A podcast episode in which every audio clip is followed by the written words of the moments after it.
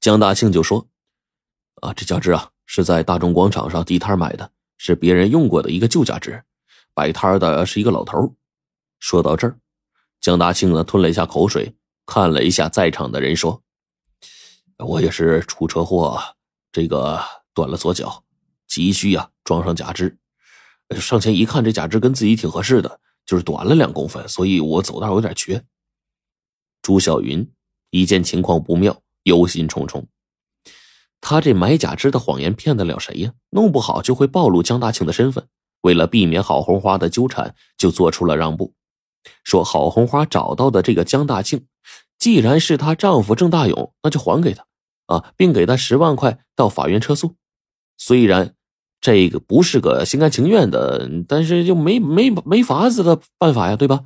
那为了缓解激化矛盾，他只好让江大庆啊跟郝红花去了。他想，用不了几天，江大庆就会置他于死地，江大庆又会回到自己的身边。郝红花看在十万块钱的份上，向法院撤诉了。郝红花啊，就以一个胜利者的姿态拉着丈夫回家了。行至半路，郝红花就问丈夫说：“你为啥改名叫江大庆啊？”傻笑着：“嘿，这不是朱小云叫改的吗？”可是为了弄个水落石出。法院并没有同意他的撤诉。几天之后，法庭又开庭了，法官就问郝红花：“朱小云还给你那个叫江大庆的，是不是你的丈夫郑大勇啊？”郝红花怔怔的看着丈夫，不知道法官为什么这么问呢？就说：“假肢上是郑大勇的名字啊，小脚趾又断了，是我丈夫郑大勇啊。”法官就又问。是你丈夫郑大勇，为什么十个指纹一个也对不上啊？啊，可能是指纹鉴定弄错了。说到这儿，他突然就打住了。突然他想起了什么似的，当着大家的面一把扯开江大庆的上衣，露出了一丛乌黑的胸毛啊！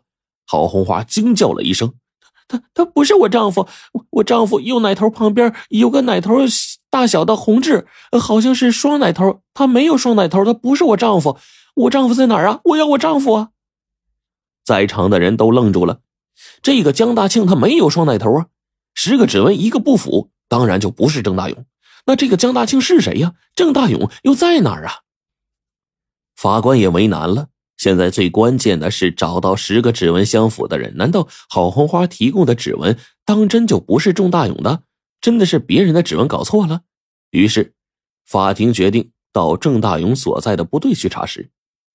郝红花啊，是哭得死去活来呀！我的大勇啊，你在哪儿啊？你快回来呀！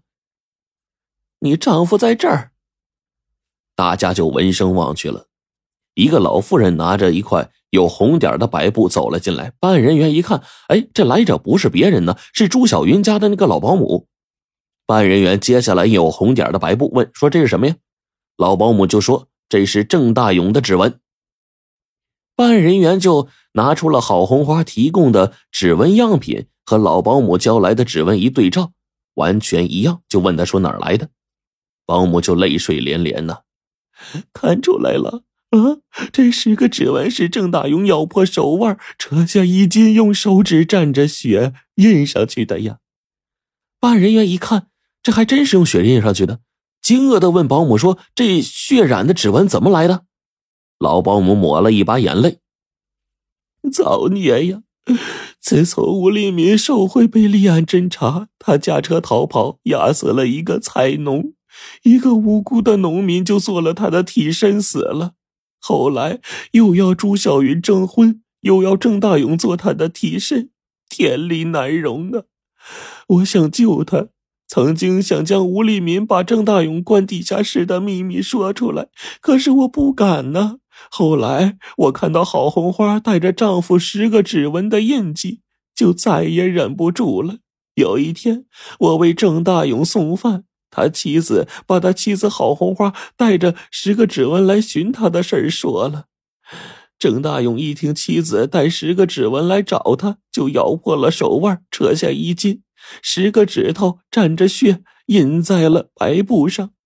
第二天。我给送我给郑大勇送饭，他就把这个印印有指纹的这个布给我了，我就交过来了。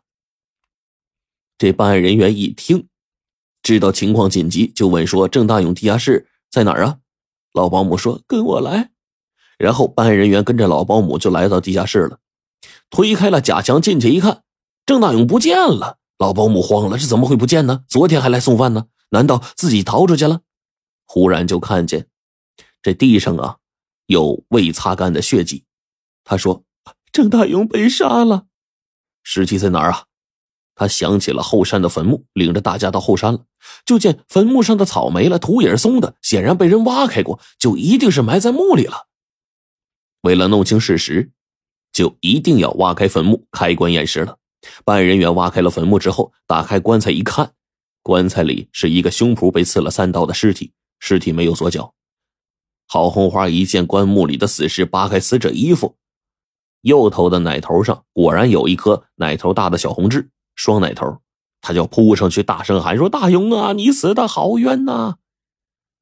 郝红花就抬出了尸体，另行安葬了。尸体抬出来，见下面还有一具骷髅。哎呦，这具骷髅是谁呢？怎么会埋在朱小云家的后山上呢？显然，这是被吴立民害死的那个菜农。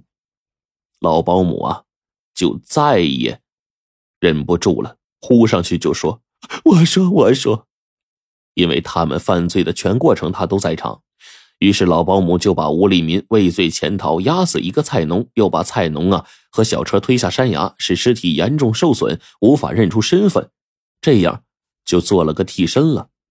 后来朱小云找个上门丈夫，什么条件都不要，就想找一个跟吴立民一样的啊，为了给吴立民做替身，以及吴立民行苦肉计截肢的事全抖了出来了。